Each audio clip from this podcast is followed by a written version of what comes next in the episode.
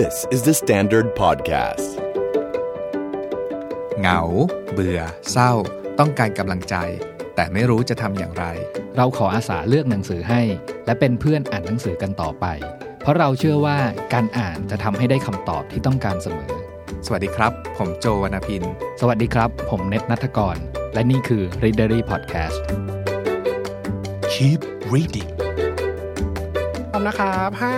สี่สามสองอ๋อ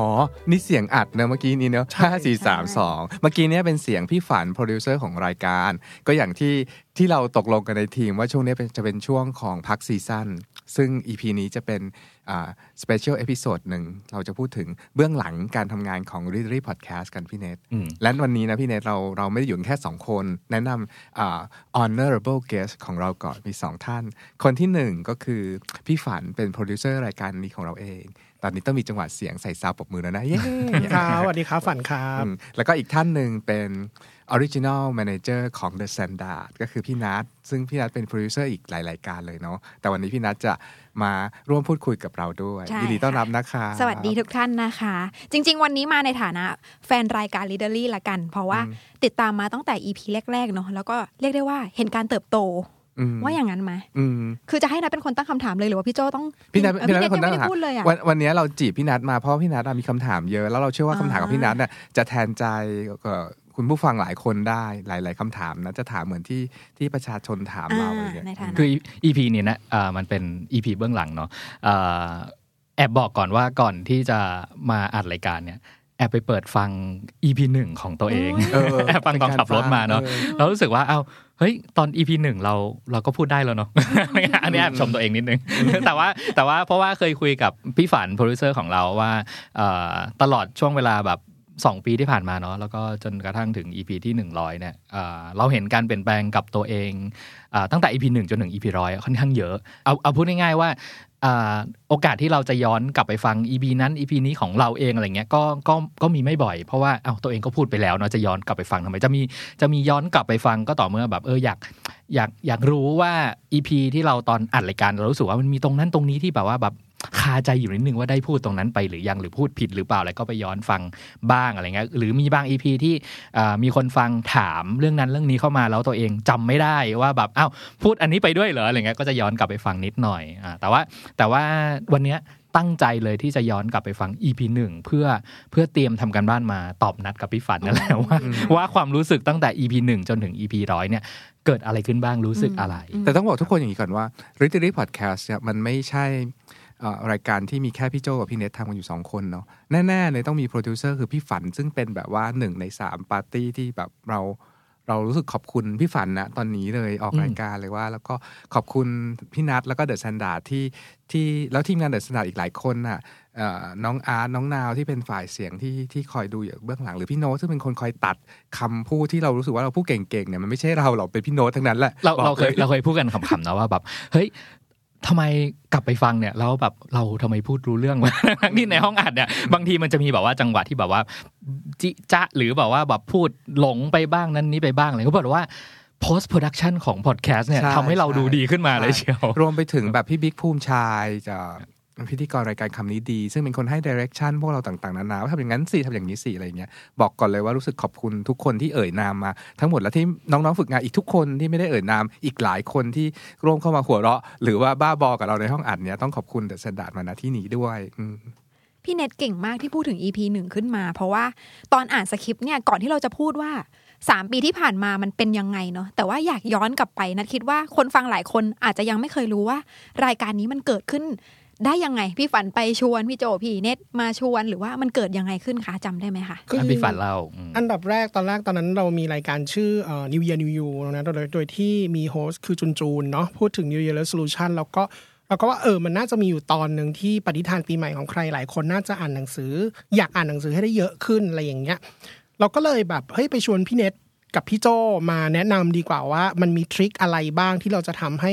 เรากลับมาเป็นนักอ่านที่อ่านหนังสือได้มากขึ้นในปีข้างหน้าอะไรอย่างเงี้ย ก็หลังจากนั้นก็ปรากฏว่าเวลามันก็ผ่านไปแหละ แบบตั้งแต่มกราเนาะนั่นอันนั้คืนคืออมกรา2018ฉันจำได้2018ปีใหม่ 2018ใช่ใช่แปลว่าตอนที่ที่จะอัดเนี่ยประมาณปลายปี 2017เนาะที่แบบว่าใช่พี่ฝันแบซึ่งบว่าเป็นปีถามแรกของาเดอะสนัดพอดแคสต์เลยอืมอืมปีเกิดปีแรกพร้อมๆคือเริ่มพร้อมๆกันเออพร้อมๆกัน 2018 New Year New You ก่อนว่าแนะนำว่าแบบวิธีอ่านหนังสือนู่นนี่นั่นใช่ไหมพี่ฝันใช่ใช่แล้วหลังจากนั้นกลางๆหรือค่อยสักไปประมาณทยๆช่วงกลางปีอะไรอย่างเงี้ยปรากฏว่าพอ episode เนี้ยมันดำเนินไป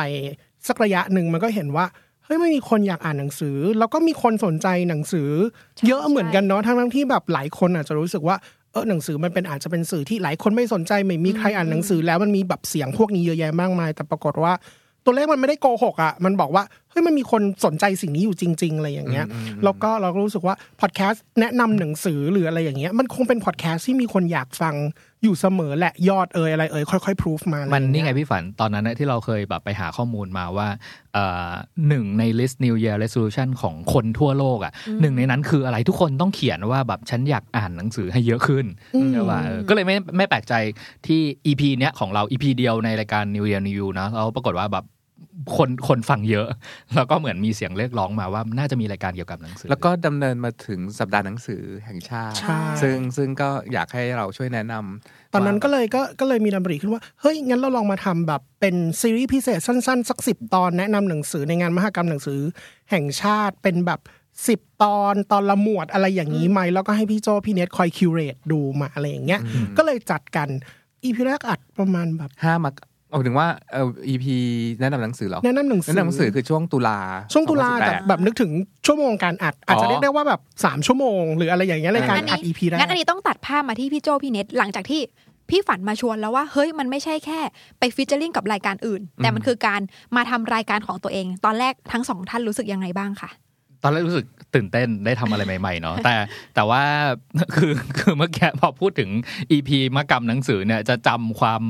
สาหัสสากันของช่วงนั้นได้ เพราะว่าเพราะว่าอันเนี้ยแบบเข้าเรื่อง 10 EP นั้นแล้วกันเนาะ10 EP นั้นโครงสร้างของมันคือ อยากแนะนำหนังสือ 10แต่ละหหมมววดดใช่ป่ะแต่ละหมวดเนี่ยก็คือ 1 EP แล้ว 1 EP ตอนนั้นน่ะ คือมีหนังสืออยู่ประมาณแบบ10 20 30เล่มไม่รู้ใช่คือใช่คือหนังสือที่ออกในงานมหกรรมหนังสือช่วงนั้นที่เป็นหนังสือฮอตหนังสือกระแสหนังสือออกใหม่อะไรก็ตามอะไรเงี้ยอยากให้คนรู้จักหัวหนังสือเยอะๆ เพื่อจะได้ไปงานหนังสือเอาลิสต์ที่เราแบบพูดในรายการเนี่ยไปซื้อหนังสือตามอะไรเงี้ยเออ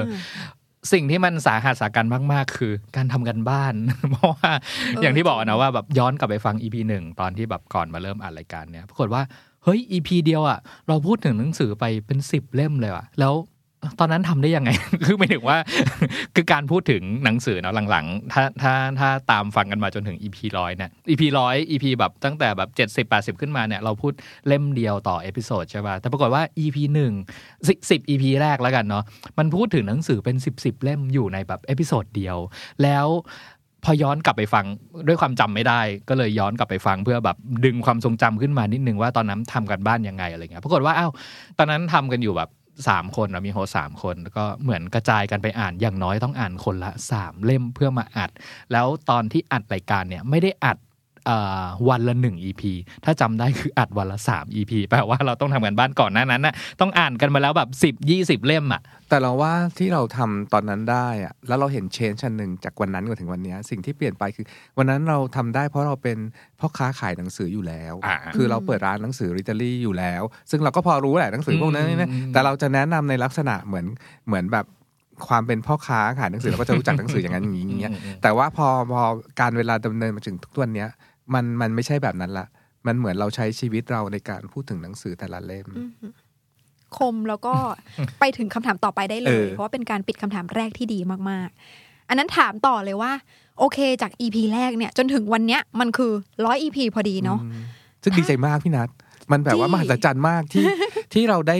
รู้สึกเป็นเกียรติที่หนังสือเหล่านั้นเขาอนุญาตให้เรามาพูดถึงเขาอะหนังสือมันเล่มใหญ่ๆ เล่มดีๆ ดังๆ ทั้งเลยเอ่อเอ่อ Homo Deus 21 Lesson Walden อย่างเงี้ยเป็นหนังสือแบบโอบามาหนังสือเขาหนังสือเขาดีมากอะอืมแล้วบางทีเราจะรู้สึกว่าเฮ้ยเราเป็นใครวะมีสิทธิ์มาพูดถึงหนังสือเขาชอดๆอย่างเงี้ยอืมอืมงั้นดีต่อนะพี่นัทคำถามพี่นัทชอบอะไรหรือว่าที่แบบพี่โจตอบในสิ่งที่กำลังจะถามเออเออเออเออเออแต่ว่าไม่ทันได้ถามอะงั้นงั้นถามต่อในเชิงกับตัวเองก่อนละกัน อันนี้ยังอยู่ในเรื่องของพี่โจพี่เน็ตอยู่เนาะ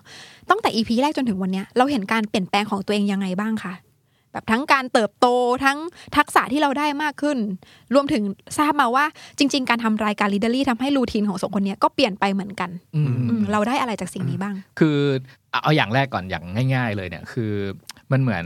เออตลอดทั้งชีวิตมาเนี่ยไม่เคยทำ challenge ในการอ่านหนังสือเลย คือการทำ Readery Podcast อืมมันก็เลยเหมือนเป็นการทำ challenge นิดๆว่า ทุกๆ สัปดาห์จะต้องมี 1 EP ที่เราต้องหยิบหนังสือ 1 เล่มมาอ่าน เท่ากับว่า 1 ปีเนี่ยเราจะต้องอ่านหนังสือ 52 เล่มให้ได้ใช่ปะอืมคือก่อนหน้านั้นอะคือ แม้ถึงแม้ว่าตัวเองจะแบบทำร้านหนังสือหรือเป็นคนอ่านหนังสือเนาะแต่ไม่เคยทำทำชาเลนจ์ว่าปีเนี้ยจะต้องอ่านให้ได้กี่เล่มเอ่อสิบเล่ม 20 เล่มอะไรมาก่อนเลยก็คืออ่านอ่านอย่างที่ตัวเองอยากจะอ่านอืมอะไรเงี้ยพอต้องหยิบหนังสือมาทำรายการใช่ปะมันเหมือนแบบโอเค ในปฏิทินของเราอะอย่างน้อยมันมีปฏิทินของ Literary Podcast แปะเข้าไปด้วย แล้วก็เอ่อตามมาด้วยลิสต์หนังสือที่จะต้องอ่านเนอะแล้วก็แบบอืมเออพอพอพูดถึงว่าแบบหนึ่งปีจะต้องอ่านหนังสือ 52 เล่มอะไรเงี้ยตอนแรก ๆก่อนก่อนที่จะแบบเริ่มทำอะไรเงี้ยจะรู้สึกแบบหนักใจนิดนึงว่าจะทำได้ไหม เพราะว่าก่อนหน้านั้นแล้วกันความรู้สึกของตัวเองอะคือ ถ้าหนังสือสนุกมากเนี่ยเราอ่านแบบคืนเดียวจบอะได้แน่นอน แต่หนังสือบางเล่มหนังสือหนาๆอะไรเงี้ยบางทีเราอยู่กับมันแบบเป็นปีกว่าจะอ่านจบใช่ป่ะแต่ว่าการทำการทำ literary podcast ในรายการแล้วก็ต้องพูดพูดถึงหนังสือให้ได้อะไรเงี้ยมันชาเลนจ์ตัวเองว่าแบบเอออย่างน้อยขอให้อ่านให้จบก่อน เพราะเพราะว่าอะไรเพราะว่าจบแล้วเนี่ย มันถึงจะพอเล่าได้ รู้แล้วว่าหนังสือทั้งเล่มพูดถึงอะไรบ้าง พอเอามาเรียงขยายเป็นสคริปต์เราจะต้องพูดถึงอะไร จะต้องเอาแบบเรื่องเล่าของตัวเองหยอดเข้าไปตรงไหน จะต้องเอาเรื่องเอเหตุบ้านการเมืองตรงไหนบ้างที่แบบมีความสำคัญเกี่ยวกับหนังสือเรื่องนี้เอามาผูก แล้วก็เล่าในรายการให้ได้อะไรเงี้ยโดยเฉพาะโดยเฉพาะปีปีสองเนี่ยครับเหมือนเหมือน challenge มันแบบ finish ตั้งแต่แบบเอ่อสัปดาห์แรกจนถึงสัปดาห์สุดท้าย แล้วได้ 100 EP มามันแบบโอ้โหแบบว่าแบบอืมทำบิงโกออกมาแล้วติ๊กเอง คือคือตลกเนาะเป็นเป็น host รายการ Readery Podcast แล้วก็ทำบิงโกให้คนอื่น ติ๊กว่าฟังรายการไหนมาบ้างอะไรเงี้ยแต่ตัวเองก็แอบติ๊กว่าแบบเนี่ยเราฟังทุกรายการเลย ก็ใช่อะสิก็คุณเป็นคนพูดไงผมสีเอาก็ได้ แต่สำหรับเราอะสิ่งที่ที่เราได้มากๆ จากการทำ literary podcast เลยคือ เราได้ก้าวข้ามความกลัวอืม ถามว่ากลัวอะไร กลัวโง่อืมอืมยังไงกลัวดูโง่คือคือคือยังไงอะพี่อ่านนึกออกปะมันไม่ใช่แค่อ่านหนังสือนะเว้ยแกมันต้องอ่านหนังสือแล้วมาพูดให้หลายๆคนฟังใช่ไงแล้วแล้วมันคือแล้วมันคือแบบเราไม่เคยคิดกับตัวเองว่าเราเราเป็นคนเก่งหรือไม่เก่งหรืออะไรอย่างเงี้ย แล้วเราแบบว่าเวลาเราอ่านหนังสือกับตัวเองมันก็รู้เรื่องบ้างไม่รู้เรื่องบ้างอะไรอย่างเงี้ยแล้วแล้วเราจะต้องมาพูดให้ทุกคนเข้าใจถึงหนังสือเล่มเนี้ยมันคือแปลว่าเราเองต้องเข้าใจหนังสือเล่มนี้ก่อน เราตั้งปณิธานกับตัวเองว่าเราจะซื่อสัตย์ที่สุดในการแบบพูดถึงหนังสือเล่มหนึ่งซื่อสัตย์ที่สุดหมายถึงอะไร เหมือนว่าถ้าเราชอบเราคือชอบถ้าเราไม่ชอบเราก็ไม่ชอบอะไรเงี้ยอืมหรือถ้าเราเข้าใจเราก็คือเข้าใจเราไม่รู้เรื่องเราก็จะบอกว่าเราไม่รู้เรื่อง แต่เราไม่สามารถพูดทุก เทปได้ว่า ฉันไม่เข้าใจหนังสือเล่มนี้ว่าคือหนังสืออะไรว่าอ่านไม่รู้เรื่อง ฉันพูดอย่างนี้ไม่ได้ไงฉันก็ต้องเข้าใจในทุกๆ สิ่งที่ฉันพูดประมาณหนึ่งแต่แต่ว่า concept concept ของรายการเรา Readery Podcast อะพี่โจผมว่าด้วย concept รายการนี่แหละที่ถ้าถ้าถ้าพูดถึงประเด็นเดียวกันกับพี่โจเนาะเรื่องแบบเฮ้ยเราจะอ่านหนังสือเล่มเนี้ยได้ได้เข้าใจมันทะลุปลุกโปร่งแค่ไหนอะไรเงี้ยเอ่อข้อดีอย่างหนึ่งของรายการเราอะคือมันอนุญาตให้ให้ใช้ตัวตนของเราอะที่ใช่ใช่อาจจะแบบเข้าใจไม่หมดก็ได้หรืออมแบบคำถามเนี้ยบางทีมันก็ดูโง่เหลือเกินว่าแบบก็อยากรู้อะก็ไม่เข้าใจอะก็อ่านอ่านยังไงก็ยังไม่เก็ตแต่ก็ยังแบบมีพื้นที่ให้เราแบบคุยกันในการว่าแบบเออ เราเข้าใจอย่างเงี้ย ถูกถูกไหมวะอะไรเงี้ยคนฟังฟังเราแล้วแบบมันก็ยังก็ก็ยังสามารถคอมเมนต์มาในสิ่งที่แบบตีความต่างกันไปหรือเข้าใจไม่ตรงกันอะไรเงี้ยแล้วรู้สึกว่าแบบมันเป็นพื้นที่ที่ที่สบายใจสำหรับเรานะในการที่เราส่วนหนึ่งด้วยแหละเราใช้ตัวตนของการเป็นคนอ่านหนังสือมามาพูดคุยกัน ไม่ได้ไม่ได้ใช้ตัวตนของการเป็นผู้รู้อืมเรื่องเรื่องนั้นมาก ๆ แล้วก็มามาอธิบายให้ฟังอะไรเงี้ยอืมอีกสิ่งหนึ่งที่ได้จาก literary podcast ก็คือการได้คุยกับพี่เน็ตเยอะๆเว้ยอืมคือปกติไม่ค่อยได้คุยกันเลยก็คือแบบว่าไม่อาจจะพูดถึงหนังสืออะพี่ฝันมันไม่ใช่แค่เราหรอก ทุกคนก็เป็นต่างคนต่างก็หยิบหนังสือที่เราชอบขึ้นมาอ่านเนาะอ่าแล้วมันไม่ไม่มีพื้นที่ให้เราคุย มันเป็นความสัมพันธ์กันส่วนตัวระหว่างเรากับหนังสือนะเออวลาใช่อ่านหนังสืออะใช่ แต่ทีนี้พอพอพอมาทำรายการ Reading Podcast อะมันเหมือนแบบ เราได้คุยกันแล้วทีนี้มันมันอย่างนี้เราอะจะอาศัยความไว้ใจพี่เน็ตค่อนข้างเยอะ เพราะเรารู้สึกว่าพี่เน็ตมันฉลาดเดี๋ยวมันจะต้องตอบอะไรบางอย่างขอบคุณฉลาดครับ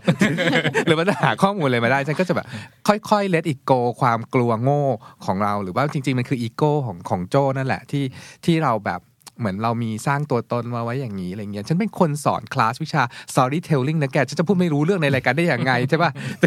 ค่อยๆค่อยๆแบบว่ากระเทาะเปลือกตัวเองออกไปให้มันก็จะสบายใจในการ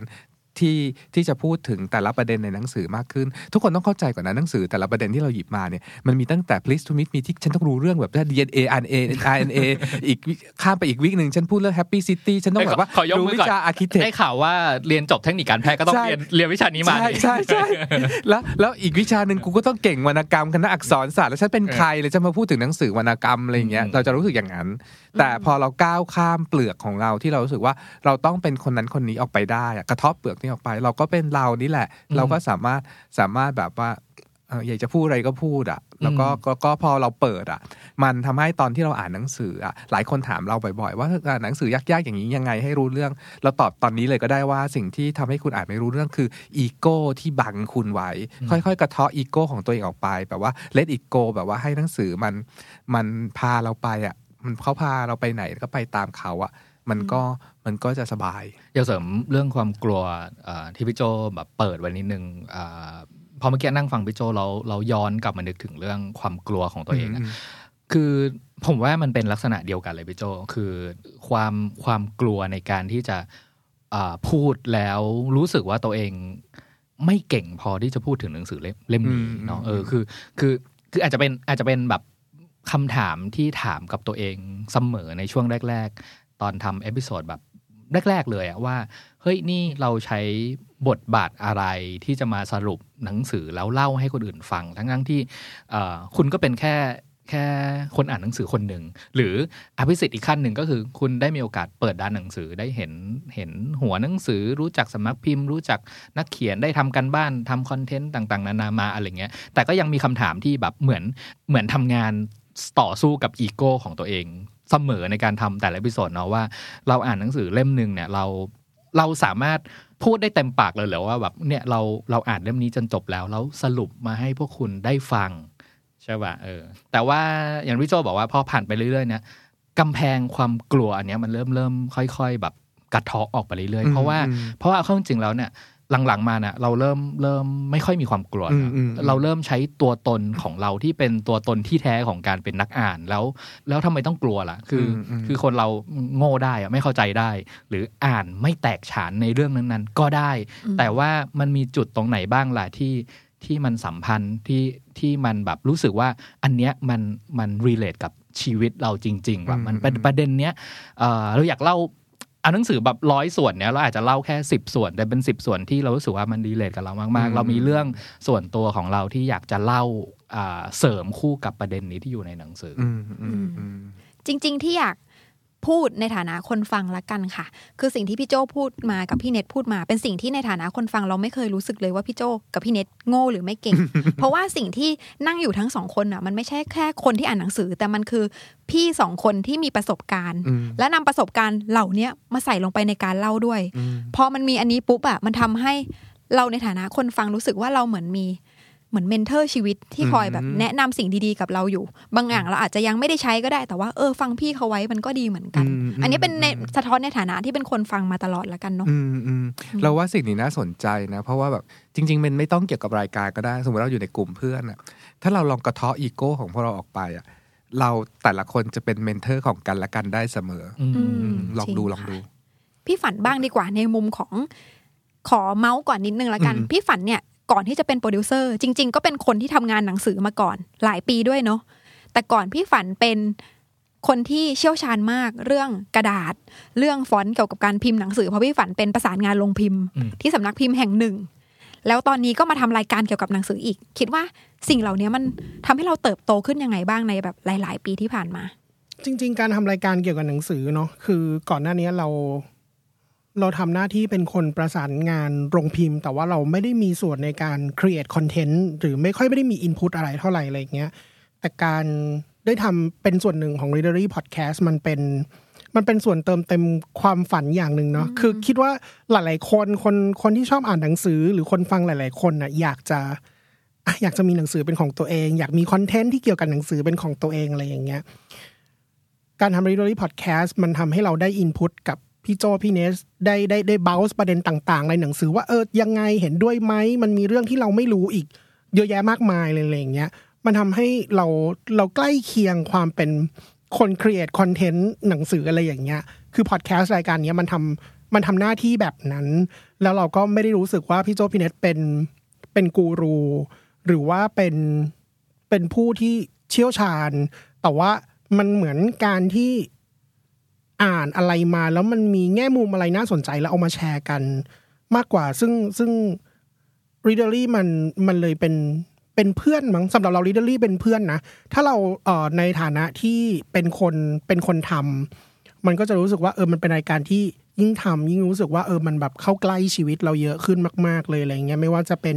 แง่มุมในหนังสือหรือแบบมุมมองของพี่โจพี่เนทที่แบบเลือกมาเล่าอะไรอย่างเงี้ย แต่ถ้าเราเปลี่ยนหูไปในฐานะคนฟังอะรายการมันจะค่อย ๆ เป็นเพื่อนเราเหมือนแบบเป็นส่วนหนึ่งของชีวิตเราอะไรอย่างเงี้ยอยู่เสมอ และจุดเนี้ยบอกเลยว่าพี่ฝันเป็นคนที่สำคัญกับเรามากๆพี่นัทคือแบบต้องไม่ลืมว่าพี่ฝันเป็น the only คนฟังคนเดียวที่อยู่ในรายการกับเราเนาะดังนั้นแบบ ไม่ว่าพี่ฝันจะหัวเราะ หรือนั่งดูนาฬิกา หรือว่าพี่ฝันร้องไห้อะพี่ฝันคือคือ reaction ที่ที่เราสังเกตร้อยเปอร์เซ็นที่เราจัดที่นั่งเวลาจัดที่นั่งฉันต้องแบบว่าฉันต้องเห็นพี่ฝันตลอดเวลาเพราะว่าเพราะฉันต้องรู้ว่าสิ่งที่ฉันพูดจะพูดรู้เรื่องไหมก็อย่างพูดนี้ก่อนคือ100 EP มาบอกเลยว่า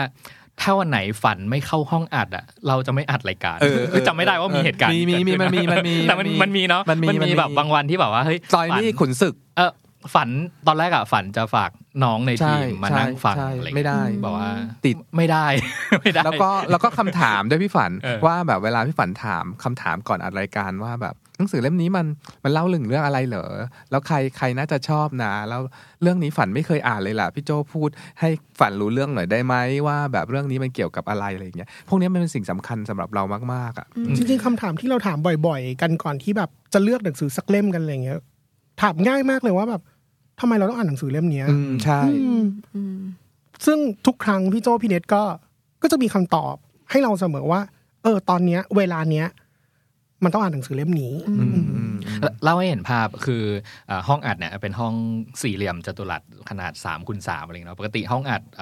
รายการ Literally Podcast เนี่ยจะมีเรา 3 คนเสมอ คือมีพี่โจพี่เน็ตแล้วก็พี่ฝันนั่งอยู่อะไรเงี้ยแล้วก็ขอพูดถึงสคริปต์รายการนิดหนึ่งมีหลายๆคนถามมาว่าแบบเฮ้ยรายการทำสคริปต์ยังไงมีสคริปต์หน้าตาเป็นแบบไหนแบบมี process ในการทำตั้งแต่เอ่อ creator รายการ producer ส่งต่อมาให้โฮสยังไงบ้างอะไรเงี้ยถ้าสารภาพก็คือแบบว่าเป็นรายการที่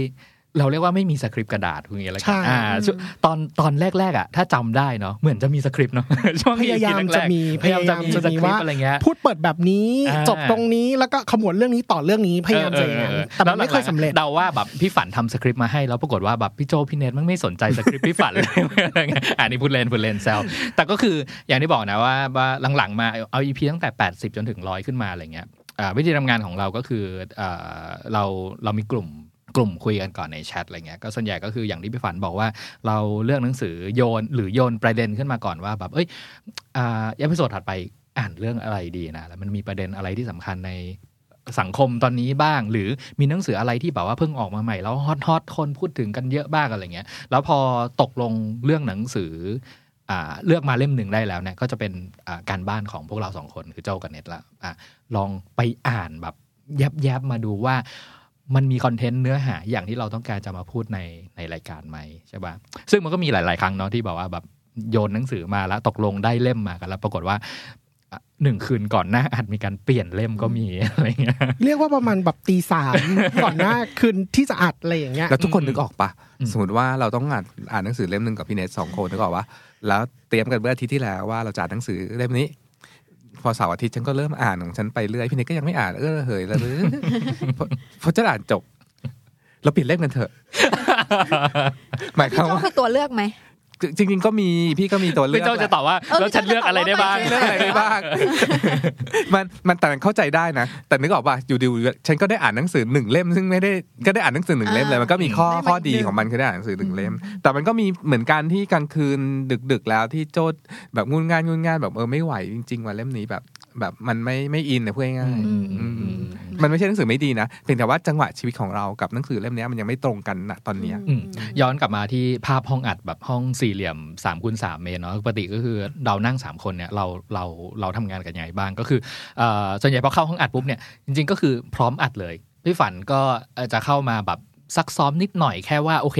เอ่อเรื่องที่จะเล่าภายในแบบ 40 นาทีถึง 1 ชั่วโมงเนี้ยโครงมันเป็นยังไงขึ้นยังไง แล้วก็ประเด็นที่สำคัญคืออะไรแล้ว เราจะปิดท้ายด้วยอะไรดีอะไรเงี้ยแต่ว่าอาจจะเป็นแบบโครงที่หลวมๆมากๆ เพราะว่าเอาเข้าจริงๆแล้วเนี่ยสคริปต์เป็นกระดาษอะหลังๆ แทบจะไม่มีละอืมสคริปต์ส่วนใหญ่จะอยู่ในโน้ตของอืม ของโจกับเน็ตซึ่งอืมโจกับเน็ตอะก็จะทำโน้ตกันมาคนละชุดใช่ใช่ใช่ไหมซึ่งมีหลายครั้งที่แบบว่า ไม่เคยเอาโน้ตมาแชร์กันไงว่าใครเขียนอะไรมาบ้างแล้วบางทีโครงสร้างที่แบบแต่ละคนเตรียมมาจะเล่าเรื่องเนี่ย ก็ตีกันนะบางทีบางทีแบบอืมเล่าไม่เหมือนกันอะไรเงี้ยอ่าก็ต้องพี่ฝันก็จะเป็นคนตบตบๆให้นะในในตอนที่จะเริ่มอัดก่อน อืมนะอืมอืมอืมแต่แต่ส่วนที่สำคัญน่ะที่อยากจะพูดว่าทำไมต้องมีพี่ฝันนั่งอยู่อะไรเงี้ยเพราะว่าในการทำหน้าที่ของฝันในมุมของเราอะฝันคือ reaction แรกที่เราจะได้เห็นสีหน้าของคนฟัง content ของเรา ว่าเราพูดประเด็นนี้ไปเนี่ยฝันฝันเริ่มดูมือถือแล้ว ฝันไม่สนใจแล้วแสดงว่าแบบประเด็นมันเริ่มยืดยาวเกินไปหรือว่าเอาเอาคนฟังไม่อยู่อะไรเงี้ย ก็จะดูหน้ากันว่าแบบเออทำไมแบบช่วงนี้ดูดูมันแบบเหลวๆไปเนาะอะไรเงี้ยเราลองเราลองใหม่กันอีกรอบไหมอะไรเงี้ยหรือบางทีก็จะเห็นแบบ reaction แบบ ฝันนี่แกร้องไห้อยู่หรือเปล่าอะไรเงี้ยมันมีแล้วมันมีบางฉัมันก็มีขยี้ EP หนึ่งที่พี่ฝันออกมาบอกว่าร้องไห้เออที่เป็นเกี่ยวกับเรื่องคนผิวดำอะไรสักอมีย่างเลิฟบอกเลยเออว่าอืมน้อยครั้งคืออัดมาร้อย EP อะมี EP เดียวที่ร้องไห้คือเรื่องบีเลิฟวรรณกรรมเรื่องบีเลิฟเรารู้สึกว่าแบบโหถ้าแบบพูดแบบนามธรรมหน่อยๆอะไรอย่างเงี้ย มวลห้องอัดมันแบบมันแน่นมากแล้วแบบถ้าใครแบบ ได้มานั่งในห้องอัดจริง ๆ อะ มันจะรู้ว่าแบบ อืมอนุภาพของการเล่าเรื่องของพี่โจกับพี่เน็ตมันสร้างมวลบรรยากาศแบบนั้นจริงๆอะไรอย่างมันเงี้ยต้องเป็น EP ที่พี่โจกับพี่เน็ตอินจริง ๆ แหละ มันถึงจะให้คอนเทนต์นั้นออกมาได้ฉันฉันพูดว่าอินเนี่ยจริงๆพี่อินเยอะนะในหลาย EP แต่ EP เนี่ยฉันรู้ตัวเลยว่า ฉันขยี้พี่ฝันเองแหละแบบว่าเฉพาะดูว่าขยี้คนฟังความที่หมายถึงว่า จริง ๆ แล้วหนังสืออะวรรณกรรมที่ดีมันมันเป็นการส่งต่อความรู้สึกกันอืมอืมมันไม่ใช่แค่รู้เรื่องราวเนาะแต่เรื่องราวเนี้ยมันทำงานอย่างไรกับความรู้สึกของเรา แล้วถ้าความรู้สึกเนี้ยมันมันมันถูก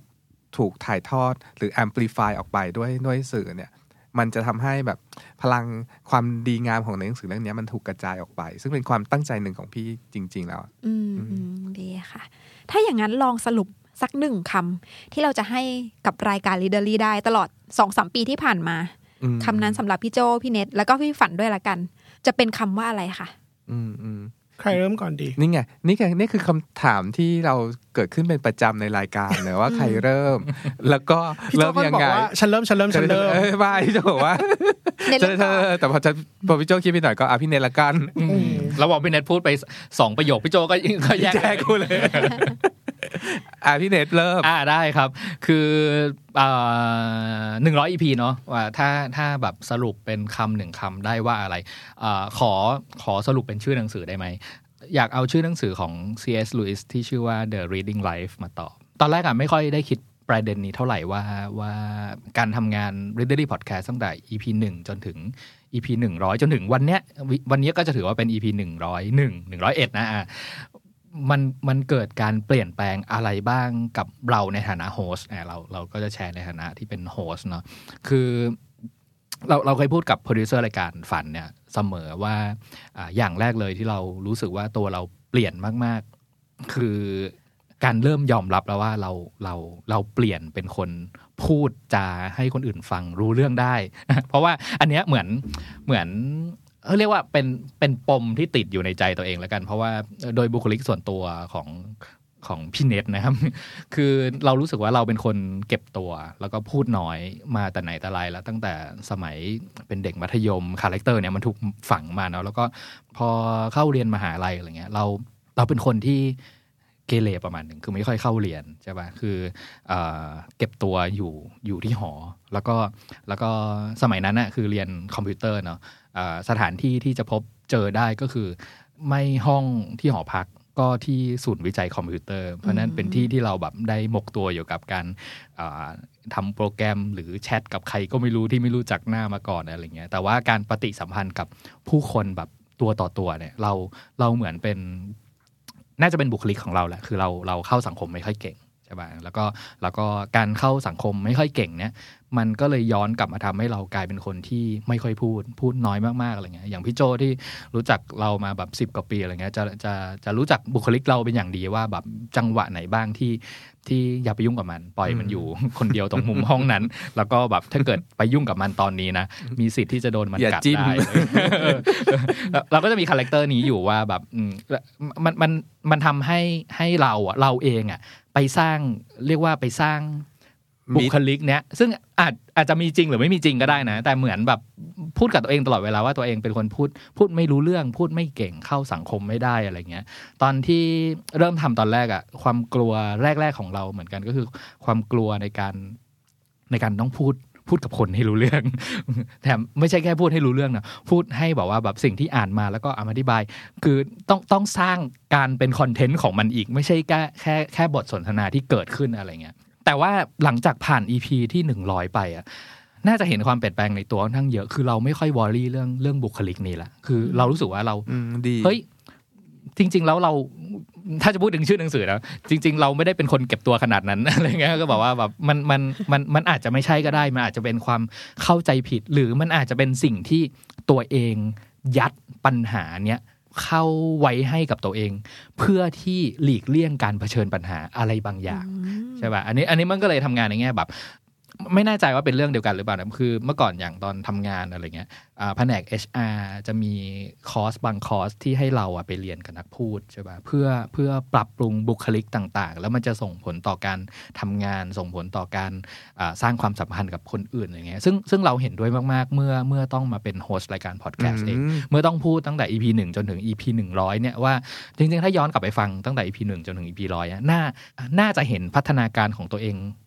บ้างอยู่ไม่น้อยละในเรื่องการพูด ว่าเออการพูดประโยคแบบแต่ก่อนอาจจะสั้น ๆ แต่หลังๆเนี่ยมันอาจจะลื่นเป็นประโยคยาวๆได้ โดยที่แบบไม่วนไปวนมาอะไรเงี้ยซึ่งเอาเข้าจริงเนี่ยตัวเองจนถึงวันนี้ยยังรู้สึกว่าบางทีจะมีความวนไปวนมาอยู่นิดๆนะครับเออแต่ว่าสิ่งที่รู้สึกว่าตัวเองได้ข้ามมาแล้วหลังจากที่ผ่าน EP ร้อยคือ ความรู้สึกที่ว่าตัวเองเป็นคนเก็บตัว อาจจะไม่ใช่อย่างนั้นก็ได้ อาจจะเป็นเพราะว่าเราไม่ไม่รู้จักเทคนิควิธีการสื่อสารหรือ กล้ามเนื้อที่บังคับรูปปากเราอาจจะไม่ได้ถูกฝึกให้มันยืดหยุ่นมากพอที่จะทำให้แบบตอนที่คุยกับใครบางคนอยู่แล้วเรารู้สึกเกรงไปหมดอะไรอย่างเงี้ยการการพูดบ่อยๆ การฝึกบ่อยๆ การฝึกเล่าเรื่องการจินตนาการถึงคนฟังให้นั่งอยู่ตรงเนี้ยตอนที่เราแบบคุยกันสองคนสามคนอยู่ในห้อง แต่แต่ให้รู้สึกว่ามีคนอื่นนั่งฟังอยู่ด้วย มันก็ช่วยให้เรารู้สึกว่า เออ จริง ๆ เราก็พอ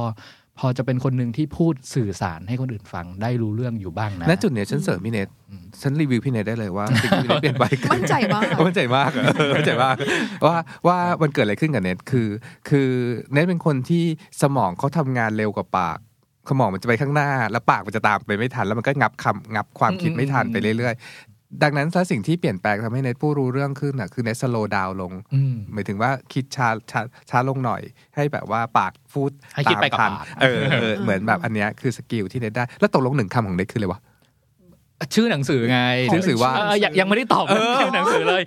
เออเมื่อกี้พยายามจะสรุปแต่เอ้ยคำว่าอะไรวะเอ้ยเมื่อกี้เราพูดถึงประเด็นอะไรกันอยู่เนะเมื่อกี้อะอะพูดเหนนกลับมานิดนึงโอเคค่ะอะพี่เน็ตไปต่อค่ะ The Reading Life อะเมื่อเมื่อกี้ที่ The ที่ Reading Life The Reading Life อ่านนะคือคือชีวิตของการอ่านหนังสือพูดอย่างนี้แล้วกันคือคือเราคือที่เราพูดว่ามันเป็น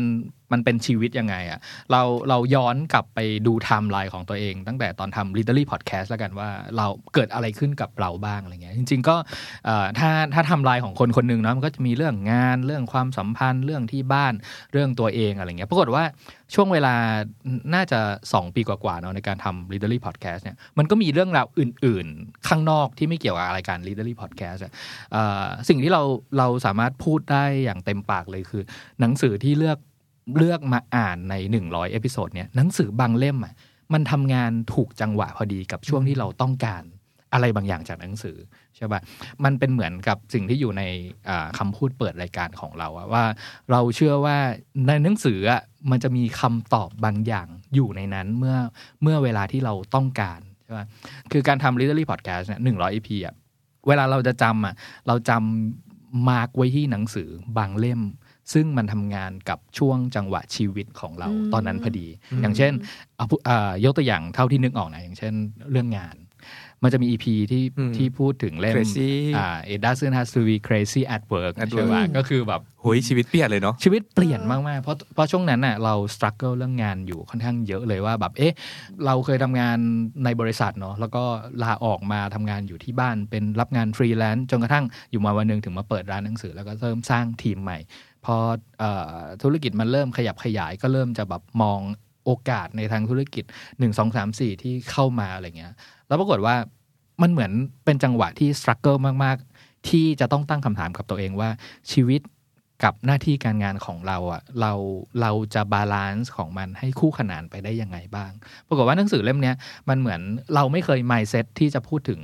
ประเด็นที่อยู่ในหนังสือเล่มนี้เลย เช่นคำถามง่ายๆว่าหนังสือเล่มนี้ตอนที่เขาทำองค์กรของเขาเนะเขาบอกว่า ปีปีแรกในการทำธุรกิจ เขาได้เป้าในการขายอยู่เท่าเนี้ย สำหรับปี 2 ถ้าเป็นองค์กรทั่วไปเขาก็คงจะบอกว่าเอ้ย ขอเป้าเพิ่มอีก 20% 30%อะไรอย่างเนาะแต่ปรากฏหนังสือเล่มนี้บอกว่า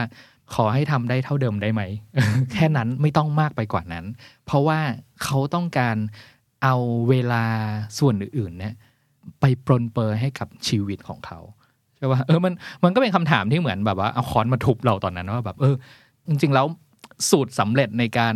ในการทำงานเนี่ย มันมีหลาย ๆ สูตรมันไม่ได้เป็นสูตรหนึ่งเดียวใช่ไหมเวลาเราอ่านหนังสือกลุ่มแบบ how to business อะไรอย่างเงี้ย คือหลายๆเล่ม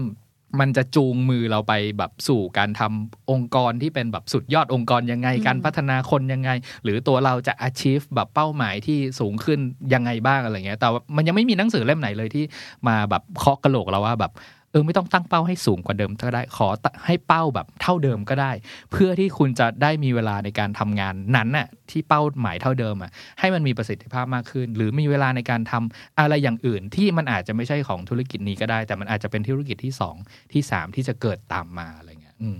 แล้วมันไม่ใช่เป็นแค่หนังสือเล่มเดียวนะจริง ๆ มัน มันอาจจะเริ่มตั้งคำถามกับเราตั้งแต่ตอนที่เราทำซีรีส์ของหนังสือซอลเนอะอืมเราทำงานกันไปทำไมเนอะอืมอืมแล้วพอหนังสือเล่มเนี้ยมันก็เหมือนเป็นคำตอบอีกอันหนึ่งว่าว่าเฮ้ยมันไม่จำเป็นต้องเป็นวิธีเดิมๆในการทำงานนะ เรามีวิธีอื่นๆแบบอันแน่ๆเลยแบบ พวกเราที่บริษัทริตเตอรี่เรายกเลิกการประชุมร้อยเปอร์เซ็นต์อืมคือว่าแล้วปี 2021 เนี่ยเราจะงดรับประชุมจากเอ่อข้างนอกอีกร้อยเปอร์เซ็นต์เหมือนกัน คือเราค่อยๆค่อยๆทำค่อย ๆ ฝึกดูแล้วมันเป็นไปได้จริงอะ่ะแล้วงานมันก็มีประสิทธิภาพดีดีขึ้นด้วยซ้ำอย่างเงี้ยแล้วพอเราอ่านหนังสือเรื่องวอลเดนวอลเดนบอกว่า เวลาเราเราได้อะไรมา เราจ่ายไม่ได้ด้วยเงินอย่างเดียวเราจ่ายด้วยชีวิตเนาะ หนังสือต่างๆ เล็กๆ น้อยๆ ที่เราอ่านทั้งหลายแหล่เนี่ยมันค่อยๆ ปรับเราอะหรือตอนที่เราอ่านอ่านหนังสือเรื่องเออชีวิตศตวรรษเนอะอืมชีที่วิตสหนึ่งร้วัอสยดิ์โอ้ยปีเนี่ยก็อะไรงี้ยก็ว่าอิแบบแพกมากเนาะเออคือคือเราก็ไม่เคยมากลาง ช่วงเวลาเหมือนกันนะว่าแบบเอ้ยคนเจนบูมเมอร์เป็นยังไง X เป็นยังไง Gen Y Gen Z Gen Millennial เป็นยังไงอะไรเงี้ยแล้วแล้วพอเราทำความเข้าใจมากขึ้นน่ะ เราก็จะรู้ว่าแบบเออที่ที่เรามีวิธีคิดแบบเนี้ยที่พี่โจมีวิธีคิดแบบเนี้ยที่น้องๆ เรามีวิธีคิดแบบเนี้ยมันเป็นผลผลิตของเจเนอเรชันต่างๆ ที่มันมีผลต่อชุดความคิดแบบ ของเราค่อนข้างเยอะยังไงบ้างอะไรเงี้ยแล้วแล้วมันเหมือนทั้งหมดอะมันมาประกอบร่างกันเนาะตอนที่เราอ่านแบบ 21 บทเรียนสำหรับศตวรรษที่ 21 อะไรเงี้ยในนั้นก็จะพูดถึงเรื่องว่าแบบเอออีก 5 ปีเนี่ยเราจะต้องเปลี่ยนงานนะ เพราะว่าแบบงานที่เราทำอยู่วันเนี้ยมันจะไม่มีแล้วอะไรเงี้ยเออปรากฏว่าแบบช่วงช่วงเวลาแบบ 2 ปีเนี้ยมันเห็นเห็นอะไรหลายอย่าง เห็นการเปลี่ยนแปลงทั้งภายนอกแล้วก็ภายในเราภายแล้วแล้วก็สิ่งที่เราทำอยู่อะไรเงี้ยมันมันมีหลายอย่างที่เรา ได้มาจากหนังสือแล้วเอาไปใช้จริง ๆ กับชีวิตด้วยอืมอันเนี้ยมันก็เลยเป็นที่มาของคำว่าแบบ the reading life ของเรามันคือได้แง่มุมหลายๆอย่างที่อยู่ดีๆมันได้จังหวะของมันแบบเอ้ยเจอประเด็นนี้ในหนังสือที่ทำในรายการ Readery Podcast พอดีว่ะเอาลองเอาไปใช้ดูไหมว่ามันจะ work ไม่ work ไงครับอืมอืมอืมพี่โจ้ล่ะครับหนึ่งคำนั้นหนึ่งคหนึ่งคำของเราถ้าคิดแบบเร็วๆเมื่อกี้ตอนที่นาถามอะหนึ่งคำเลยคือคือ blessing ที่แปลว่ารู้สึกว่าเราได้รับการอวยพรจากการการทำ Literary Podcast สองปีกว่าๆนี้มากๆมากๆมากๆมากถึงมากมากๆอะไม่รู้จะมากกว่านี้ยังไงอะแล้วแล้วถามว่า blessing เราได้รับพรอะไรมันไม่ใช่แค่แบบ เราทำแล้วเราดังขึ้นเนาะเพราะจริงๆ ฉันดังอยู่แล้ว ฉันไม่ต้องการสิ่งนี้เนาะแต่ว่าสิ่งที่ฉันได้จริงๆอะคือการได้อ่านหนังสือเขาเหล่านั้นน่ะมันคืออย่างนี้ฮะก็คือเราตั้งปณิธานว่าทุกครั้งที่ทำ Readery Podcast อะเราเราจะอ่านเล่มนี้ให้จบจริงๆ คือไม่ใช่แค่อ่านอ่านแต่แต่ผ่านๆเนาะมันไม่ใช่เพื่อใครก็เพื่อตัวเองนั่นแหละ แล้วหนังสือคำว่าหนังสือเหล่านี้เนี่ยหนังสือหลาย ๆ เล่มที่พวกเราเลือกกันอะมันไม่ใช่หนังสือในคอมฟอร์ทโซนของเราสมมติบางบางเล่มก็อาจจะใช่ สมมติเราอ่านฉางอันสิบสองชั่วโมงนี่คือแบบคอมฟอร์ z โซนฉันมากเลยเนี่ยแต่ว่าหนังสือหลาย ๆ เล่มมัน out of comfort zone หรือหนังสือที่เราจะไม่หยิบอ่านแน่ๆอะถ้าเราไม่ทำรายการนะพี่เนนเนาะแต่พอพอเราหนึ่งคือเราเขาข้ามความกังวลว่า ฉันจะแบบอ่านมันได้รู้เรื่องเปล่าวะอะไรอย่างเงี้ย แล้วพอเราได้ทำแล้วมันมันก็ทำได้มันก็ผ่านไปเรื่อยๆ ทีละเล่มละเล่มอะไรเงี้ยมันก็เหมือนฝึกฝึก skill เราที่ที่จะหยิบหนังสือเล่มไหนก็ได้ ขึ้นมาแล้วก็ลองสกัดหรือลองลองลองเข้าใจเขาลองเป็นเขาดูอะไรเงี้ยมันทำให้เรารู้สึกว่าเราเราเองนะรู้สึกว่าหนึ่งคือเรารู้สึกเติบโตขึ้นกับความคิดของเราประมาณหนึ่งคือเหมือนมีถ้าอ่าน non-fiction ใช้วิธีแบบนี้นะ ถ้าหนังสือลิเทเรเจอร์หนักๆ ลองใช้วิธีแบบนี้ อันนี้คือสิ่งที่ได้กับกับตัวเองจากหนังสือ อีกอยากแถมอีกหนึ่งคำที่ที่ได้คือคำว่า connected อืมอืมคอนเน็กกับอะไรอันแรก ๆ เลยอะคอนเน็กกับกับตัวเองก่อน คือแบบว่าหนังสือทั้งหลายอะมันตั้งคำถามกับเรา แล้วมันให้คำตอบกับเราไงอย่างที่เมื่อกี้พูดถึงหนังสือการทำงานเงี้ยมันก็ตั้งคำถามว่าคนชีวิตร้อยปีเนี่ย มันการทำงานมันเปลี่ยนไปแล้วนะเว้ยแต่มันเปลี่ยนไปยังไงเราไม่รู้หรอก เราเคยรู้ว่าจากในโฮโมดิอุสมันจะเปลี่ยนไปอย่างเงี้ย แต่เราก็เอามาประกอบร่างกับชีวิตเรายังไงดีวะอะไรเงี้ยเราต้องเปลี่ยนนะ แต่เราไม่รู้จะเปลี่ยนยังไง หนังสือหลายๆเล่มก็ก็บอกเราแบบหนึ่งสองสามสี่อย่างนี้เนี่ยก็คือเราเราคอนเน็กกับหนังสือมากขึ้นเราไม่เราสนุกกับ Beloved Bed มาก ๆ เราสนุกกับแบบ The Blind Assassin มาก ๆ อะไรเงี้ย คือถ้าเป็นเวลาปกติเราอาจจะไม่ได้หยิบหนังสือ เราอยากอ่าน แต่เราอาจจะเลือกเล่มสบายๆของเราขึ้นมาก่อนเสมออะไรเงี้ยอันที่สองก็คือคอนเน็กกับกับหนังสือว่าแบบเรามีความสุขมากขึ้นอะเวลาเราไปไหนมาไหน ไม่ว่าจะไปร้านหนังสือหรือในร้านหนังสือตัวเองแล้วเห็นหนังสือแล้วเรารู้สึกว่าเราสนิทกับเขาขึ้นน่ะกับหนังสือเลยเนาะแล้วก็สามคือเราคอนเน็กกับกับผู้คนมากขึ้น เหมือนกับว่าคอนเน็กเนี่ยมันคือความรู้สึกมันเป็นพลังงานก้อนหนึ่งอะที่มันจะเกิดขึ้นเสมอเมื่อ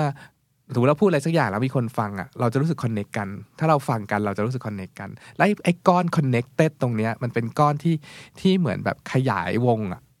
แบบแบบว่า Data จาก Readery Podcast มันเหมือนแบบ หรือเวลาเราไปไหนแล้วมีคนโต๊ะข้างๆ เดินมาบอกว่าเออฟัง Readery Podcast อยู่นะอย่างเงี้ยมันมันมันดีใจมากๆอะมันไม่ใช่ว่าอะไรหรอกมันคือแบบ สิ่งที่เราคุยกันมันมันได้ยินคนมีคนได้ยินว่ะ คคาววามมฟังความ connected เนี่ยผมรู้สึกว่าอย่างนี้ว่าเอ่อปกตินะถ้าถ้าถ้าถ้าเราอยู่ในสถานะแบบเราอย่างเราเป็นโฮสต์เนาะแล้วก็คนฟังก็คือคนฟังอะไรอืเงี้ยมมันคือแบบอะถึงแม้ว่าจะดูอินทิเมตมากเพราะว่าแบบเสียงเราอยู่ในหูเขาอะไรเงี้ย แต่เรายังมีแบบกำแพงอีกหลายชั้นที่ที่เรายังเข้าถึงกันไม่ได้ เพราะว่าอะ เอาเอาแน่ๆเนี่ย คนฟังอาจจะรู้จักเราจากบางเรื่องที่เราแบบเล่าอยู่ในรายการบ้างอะไรเงี้ยแต่เราเราอะไม่ยังไม่มีโอกาสรู้จักคนฟังเลยว่าแบบเขาเป็นใครหน้าตายังไงเขาชอบอะไร เขามีรสนิยมอะไรบ้างอะไรเงี้ยแต่ว่าสิ่งสิ่งที่เห็นชัดๆเลยว่า หนังสือเนี่ยมันเป็นสะพานเชื่อมแล้วก็ connect ได้อย่างแบบเป็น shortcut เลย อย่างเช่น เราเจอคนฟังในงานงานหนึ่งอะไรเงี้ยปรากฏว่าแบบเนี่ยผมชอบ Fight Club มากเลยอะไรเงี้ยปรากฏว่ามันเป็นหนังสือเล่มที่เราแบบชอบมากหนังสือโปรดด้วยอะไรเงี้ยมันเหมือนแบบเออยังไม่ต้องรู้จักส่วนอื่นอะรู้จักแค่หนังสือเล่มโปรดที่บังเอิญเนี่ยเขารู้มาก่อนว่าเราชอบเล่มนี้เพราะพูดถึงใน episode บอกโอ้โหอย่างแบบว่า proud ๆอะไรเงี้ยแบบชอบมากๆ แล้วไปเจอปุ๊บประเด็นแรกที่โยนขึ้นมาก็คือหนังสือที่ชอบก่อนเลย มันเหมือนแบบว่าโอเค นายทำการบ้านเรามาแล้วใช่ไหมอะไรเงี้ยโอเค เพราะฉะนั้นแบบเอาหนังสือเล่มเนี้ยเป็นการแบบทำความรู้จักเหมือนเป็นนามบัตรแบบแลกกันนะเอาปรากฏว่าอ้าวนามบัตรบอกว่าแบบสีเดียวกันเลยสีปกของ Fight Club อะไรเงี้ยปรากฏว่าแบบมันมันทำให้แบบกำแพงระหว่างระหว่างเรากับคนที่กำลังจะทำความรู้จักใหม่ๆเนี่ยถูกทลายไปโดยหนังสือเล่มที่เราพูดถึงในรายการอืมอืมน่ารักมากอืมอืมอืมดีเนอะพี่ฝันล่ะ คือถ้าเป็นเราเราจะมองในแง่ของมุมคนทำงานมากกว่าของของความสัมพันธ์ที่ตัวเรากับหนังสือเนาะแต่ส่วนใหญ่ก็จะเป็นลักษณะของความสัมพันธ์ที่เรามีต่อต่อ host ทั้งสองคน เพราะเราดูแลด้าน production เป็นหลักอะไรอย่างเงี้ยถ้าคำคำหนึ่งที่ที่จะให้ตลอดมาก็คือคำว่ามหัศจรรย์เออมันคือความมหัศจรรย์จริง ๆ นะ คือแบบโอเคในในในแง่หนึ่งของความมหัศจรรย์เนี่ยเวลาใครที่แบบได้อ่านหนังสือเล่มที่ เล่มที่มันถูกต้องตามช่วงเวลานั้นๆอะไรอย่างเงี้ยเราจะเราจะมีโม magic moment ของหนังสือ แล้วในขณะเดียวกัน เราก็จะสัมผัสออร่าของความมหัศจรรย์นั้น ๆ ได้อะไรอย่างเงี้ย แต่จริง ๆ แล้วอะในความมหัศจรรย์ของฝันที่ที่ที่กำลังหมายถึงคือเรามหัศจรรย์ในตัวพี่โจกับพี่เน็ตมากเอออันนี้ในแง่คนทำงานเนาะคือคือถ้าใครตามฟังมาตลอดเนี่ยอย่างก็จะเป็นประเด็นที่มันเชื่อมโยงกับที่พี่โจพูดเมื่อกี้นิดนึงคือว่า แนวหนังสือเราเปลี่ยนไปทุกอาทิตย์ เลยอะไรอย่างเงี้ยแล้วแบบมันเดี๋ยวต้องเล่าบรรยากาศให้คนฟังฟังก่อนอะไรอย่างเงี้ยค่ะว่าทุกครั้งที่พี่โจพี่เน็ตมาอัดเนี้ยห้องอัดมันจะอยู่ชั้นห้าแล้วทุกครั้งสมมติว่าพูดถึงหนังสือสิบเล่ม คือแม้แต่แบบ name drop หรือแบบแค่ mention ชื่อหนังสือ พี่โจ้พี่เน็ตก็จะต้องหยิบหนังสือเล่มนั้นขึ้นมาด้วย แล้วก็การแบกหนังสือแบบ ใส่ถุงหนาๆเยอะๆอะไรอย่างเงี้ยมาข้างบนชั้นห้าเนี่ยมันก็มันก็ไม่ใช่ไม่ใช่เรื่องง่าย ก็ไม่รู้ว่าทำทำไม แต่ว่าเข้าใจว่าเป็นความอุ่นใจหรืออะไรอย่างประมาณเนี้ยเนาะมันเป็นการแบบแทนที่การจะไปแบบยิมอะไรเงี้ยก็เหมือนแบบได้เออก็ใช้เป็นการ cardio อันนี้แทนอะไรอย่างเงี้ยแล้วแล้วนอกจากหนังสือแต่ละสัปดาห์ที่เมื่อก่อนมันทีละเยอะๆแล้วก่อนที่มันจะย่อยเหลือเล่มเดียวแล้วเนี่ย ความหลากหลายของหนังสืออะมันมีตั้งแต่แบบสมมติอาทิตย์เนี้ยเราพูดเรื่อง ของวรรณกรรมระดับโลก เราพูด Blind Assassin ซึ่งแบบ Blind Assassin มันแบบมันหนาแปดร้อยเจ็ดสิบหกหน้า คือแบบ เฮ้ย คนเรามาอ่านหนังสือแบบหนาแปดร้อยเจ็ดสิบหกหน้าภายในแบบ ไม่กี่วันได้ด้วยเหรออะไรอย่างเงี้ยเออนั่นดินั่นมันแบบมันทำได้ด้วยเหรอแล้วก็แบบมันมันไม่ใช่แค่อ่าน แล้วเข้าใจนะ มันต้องย่อยในสิ่งที่อ่านแล้วเข้าใจมาลำดับให้เล่าได้รู้เรื่องอีกอืมอืมอืมเออ อะไรแบบเนี้ย หรือเอ่อ บาง episode ที่เคย mention ไปแล้วพลิกซูมิ t มียินดีที่รู้จักฉันอะไรอย่างเงี้ยตอนแรกก็เข้าใจว่าเป็นหนังสือแบบจิตวิทยาหรืออะไรอย่างเงี้ย no มันเป็นหนังสือแบบยีน DNA หรือแบบอะไรอย่างเงี้ยแล้วบรรยากาศวันนั้นนะก่อนหน้าอัดอะทุกคนก็จะเหมือนแบบเหมันอยู่หน้าห้องสอบแบบชีวะมอปลายอะนึกออกปะในการที่แบบเฮ้ยทวนคำนั้นทวนคำนี้แล้วก็แบบท่องเป็นศัพท์เป็นอีก episode ที่แบบ พูดผิดแล้ว take ใหม่ แล้วก็แบบศัพท์คำนั้นคือห้ามพลาดอะไรอย่างเงี้ย มันก็มีเรื่องคอยกังวลอยู่ตลอดเวลา หรืออยู่ๆแล้วก็เปลี่ยนไปอ่านแบบ ขุนศึกศักดินา ขุนศึกศักดินา ซึ่งต้องท่องพศเว้ยซึ่งซึ่งแบบโหในนั้นถ้าใครเคยอ่านขุนศึกศักดินาคือตัวละครมันเยอะมากแล้วแบบในช่วงเวลาสิบปีนั้นน่ะอืมมันเป็นช่วงเวลาหัวเลี้ยวหัวต่อที่สำคัญมากๆ แล้วด้วยพื้นฐานเนี่ยพี่จ้อเป็นคนไม่เคยแบบอินประวัติศาสตร์ไทยมาก่อนอะไรอย่างเงี้ย มันเท่ากับว่ามันคือการแบบ มันโคตรมหัศจรรย์ที่แบบอยู่ๆคนคนหนึงจะมารู้เรื่องเนี้ยคือแบบ เราพูดกันบ่อยว่าเฮ้ยนี่เรื่องนี้กูจำเป็นต้องรู้เหรอหรืออะไรอย่างเงี้ยนึกออกไหมแต่แบบมันไม่ได้มันกลับตัวไม่ทันแล้ว หรือบางอาทิตย์อะไรอย่างเงี้ย เราพูดถึงแบบหนึ่งร้อยปี ไม่ใช่หนึ่งร้อยปีแห่งความร้อยเยียอืมก็พูดถึงเศรษฐศาสตร์ แบบเฮ้ยศัพท์เศรษฐศาสตร์ศัพท์เศรษฐศาสตร์ก็มาเหรอ หรือแบบเล่มใหญ่ ๆ อย่างเช่นแบบเอ่ออืม twenty-first อืมหรือ 21st Homo Deus อะไรอย่างเงี้ย เฮ้ยมันมันไม่ง่ายนะ มันเป็นความมหัศจรรย์ที่แบบอยู่ๆแบบจะเล่าเรื่องพวกนี้ให้ฟังหรืออะไรอย่างเงี้ยแล้วรู้สึกว่าเฮ้ย skill ของพี่โจ้พี่เน็ตคือนอกจากที่แบบจะพูดเก่งขึ้นแล้วในแง่ของมุมของคนทำงานอะไรอย่างเงี้ยก็แพรวๆขึ้นในการเล่าเรื่องหรืออะไรอย่างเงี้ย มันเลยทำให้เรารู้สึกว่า เออว่ะมันต้องใช้สกิลแล้วแบบ มันไม่ง่ายอะ แต่ว่าแบบเขาเล่ามาอย่างนี้ได้แล้วเราเข้าใจหรืออะไรแบบ รือบางทีเราก็ไม่เข้าใจหรือเราไม่เห็นด้วยเราก็ยกมือถามนะในในห้องอัดเลยอะไรอย่างเงี้ยมันก็เลยเป็นความแบบมหัศจรรย์ว่าแบบ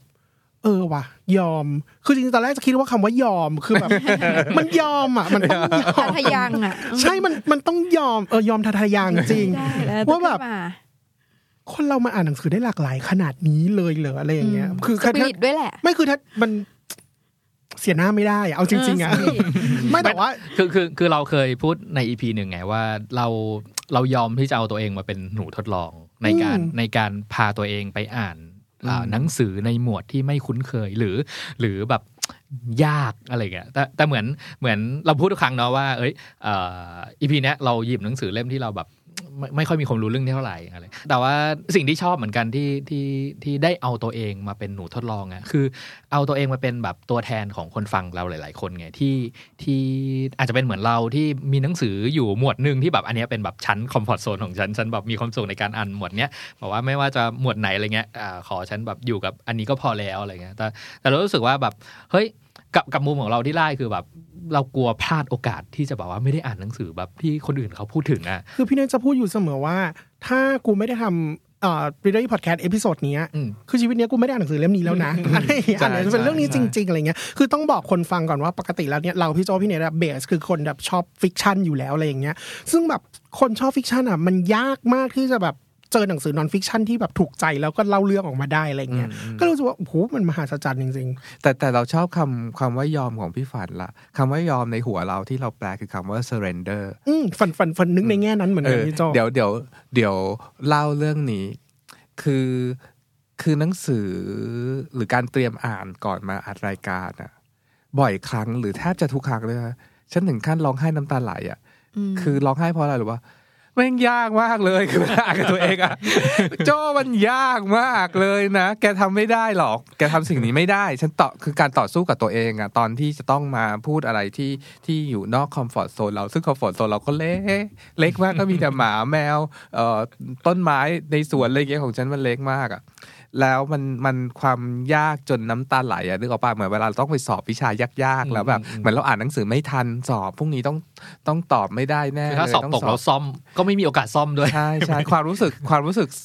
อ่านหนังสือสอบนี่มันมีอยู่จริงอืมแต่ว่าสิ่งที่ชอบตัวเองมากๆคือการ surrender หรือการยอม หลังจากที่เรา suffer เดินงุนง่ายงุนง่ายพี่เนยก็ต้องเห็นแหละอีกช่วงงุนง่ายงุนง่ายเดินไปนั่งโซฟาเดินไปนั่งโซฟาสองเดินลงไปห้องใต้ดินเดินไปชั้นออฟฟิศอะไรอย่างเงี้ยสุดท้ายแล้วแบบ มันมีจุดจุดหนึ่งที่เรา พูดง่ายๆนะช่างแม่งแล้วล่ะ มันคือ surrender แบบว่ายอม ยอมให้อะไรจะเกิดก็เกิดแล้ว ฉันก็จะแบบยอมเพราะแล้ววันที่โมเมนต์เนี้ยมันเหมือนพอ surrender ปุ๊บอีโก้มันพังทลายปุ๊บอะมันได้ย้อนกลับไปเป็นเซลฟ์จริง ๆ ว่าแบบว่า ฉันก็คอนเน c t กับเซลล์ฉันเฉยๆอะแล้วฉันก็แบบ จริง ๆ มันอาจจะเป็นแค่กระบวนการทำงานของการนอนก็ได้นะพี่โจคืออ่านหนังสือเนี่ย คือมันเหมือนแบบโอ้โหคือคือสิ่งที่กังวลน่ะน่าจะเป็นการกังวลเรื่องที่อ่านมาแล้วเหมือนแบบ เรายังสรุปความอะไรไม่ได้เลยจะเล่าอะไรดีวะอะไรเงี้ย แต่แบบอยู่ดีมันก็ เอ่อถ้าถ้ามันเป็นมหัศจรรย์อย่างที่พี่ฝันว่ามันก็อาจจะเป็นเพราะว่าการนอนผ่าน IM 4 cycle ปุ๊บเนี่ยมันเหมือนแบบสมองเราค่อยๆ เรียบเรียงสิ่งที่อ่านเอาไว้เนาะแล้วก็แล้วก็ตอนเช้ามาก็แบบได้สคริปต์มามาอัดใส่เลย แต่เราอะเจอปัญหานี้พี่เน้น เราการอ่านบลายแซซินแปดร้อยหน้า แล้วกูอ่านไปได้แค่สี่ร้อยหน้า แล้วง่วงชิบหายแล้วกูจะแต่ฉันตั้งปณิธานแล้วไงว่าจะต้องอ่านให้จบ อืมอืมมันก็คือนอนไม่ได้ไหมมันก็คือคือคือโจทย์ของโจ้หมายถึงว่าเราอาจจะตั้งโจทย์ยากของเราเองว่าอืมคือมันจะต้องแบบว่าลุยลุยให้จบให้ได้อะไรเงี้ยแต่สุดท้ายพอพอมันผ่านผ่านมาแล้วอะหมายถึงว่าทุกครั้งที่ออกจากห้องอัดเนี่ย มันมีความรู้สึกแบบ อยากฉลองตลอดเวลาเออเหมือนสอบเสร็จไฟนอลสอบเสร็จสอบเสร็จตลอดเวลาใช่เออมันมีความรู้สึกที่ดี อันเนี้ยคือ blessing ที่เราพูดที่เราแบบหุยรู้สึกแบบ ได้รับการอวยพรอีกแล้วว่ารอบนี้อะไรเงี้ยมีอีกอันนึงไม่รู้เกี่ยวข้องไหมแต่อยากพูดเลย ว่าน่าจะมีเกินกว่า 10 EP อะที่เรานอนประมาณแบบตีห้าใช่ใช่เกินเกินจะนอนคือเช้าถ้าใคบ่รอยเห็นเฟรนเป็นเฟรนลิสพี่โจพี่เน็ตพี่โดยเฉพาะพี่โจตอนเช้าเราก็เห็นว่าแบบเฮ้ยตีห้าก็ยังเห็นสเตตัสพี่โจต่างๆ อะไรอย่างคืเงี้อยบางทีก็ตั้งคำถามบ่อยเราก็ตั้งคำถามนะว่าแบบ กูต้องทำขนาดนี้เลยเหรอวะอะไรเงี้ยเหมือนเหมือนทำตัวแบบย้อนวัยไปเป็นแบบนักศึกษาแล้วต้องอ่านหนังสือสอบพรุ่งจะสอบแบบอ่านไม่ทันแล้วเว้ยอะไรเงี้ยยังอ่านไปไม่ถึงครึ่งเลยพรุ่งนี้นัดอัดตอนบ่ายสามอะไรเงี้ยจะเอาอะไรไปอัดอะไรเงี้ยก็มี แต่เราให้ให้คุณค่าหรือให้ value กับสิ่งนี้รู้ป่ะการ breaking ของเราอะหมายถึงว่า nervous breakdown ของเราก่อนจะมันทำให้เราเติบโต นี่คือสิ่งที่เราได้จากหนังสือคินซึงิอืมอะไรอย่างเงี้ยหนังสือแบบมันอธิบายเราหมดเลยว่าเล่าอย่างนั้นอย่างนี้อย่างเงี้ย จริงๆอยากเล่าอีกนิดนึงให้คนฟังฟังคือ คือเราเกิดปรากฏการณ์เปลี่ยนเล่มหนังสือบ่อย ๆ อยู่เหมือนกันนะ อย่างน้อยแบบเกือบสิบครั้งอะไรอย่างเงี้ย แต่เหตุผลในการเปลี่ยนหนังสือต้องบอกเลยว่าแบบ ไม่เคยเจอครั้งไหนที่พี่โจพี่เน็ตเปลี่ยนหนังสือเพราะเล่มนี้ยากอะไม่เคยอืมเพียงแต่ว่าเล่มเนี้ยอะก็อาจจะเป็นการเล่าสู่กันฟังว่าเล่มเนี้ยมันอาจจะยังไม่ตอบโจทย์ชีวิตหรือยังไม่ตอบคำถามชีวิตในช่วงนั้น ก็เป็นเรื่องของความรู้สึกมากกว่า แต่ว่าสิ่งที่ สิ่งที่ไม่เคยเลยคือการบอกว่าเฮ้ยอ่านไม่รู้เรื่องว่ะเปลี่ยนเล่มเหอะอะไรอย่างเงี้ยไม่เคยเลยนะ อันนี้คือแบบหน้าใหม่หลังใหม่ก็จะตอบเหมือนกันว่าแบบ ไม่เคยยอมกับความยากนั้นนะอะไรอย่างเงี้ยแต่ก็เลยนี่ไงแบบนี่ไงคือคือเทคนิคที่เราเราเราแนะนำทุกคนเลยว่า เวลามีคำถามว่าหนังสือยากๆอ่านยังไงดี หนังสือยากๆอ่านด้วยการลดอีโก้ทั้งหมดออกไป มันจะอ่านได้ทุกเล่มอะแล้วมันเหมือนแบบพี่พี่โจ้พี่บอกว่าอ่านไปเถอะ อ่านไปเถอะจนจนจบแล้วมัน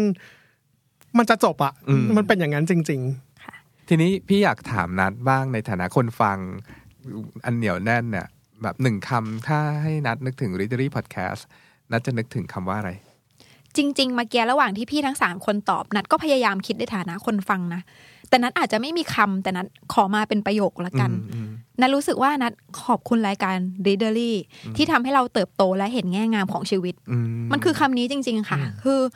รายการ Readery อะมันสอนให้เราเติบโตแบบเท้าความก่อนว่านัดเป็นโปรดิวเซอร์รายการ The Secret Sauce สิ่งที่รายการเนี้ย shape ดันมา ตลอดตั้งแต่เริ่มทำ The Standard มันคือ สูตรแห่งความสำเร็จของคนที่แบบธุรกิจต้อง grow ต้องเป็น leadership ต้องออกศึกต้อง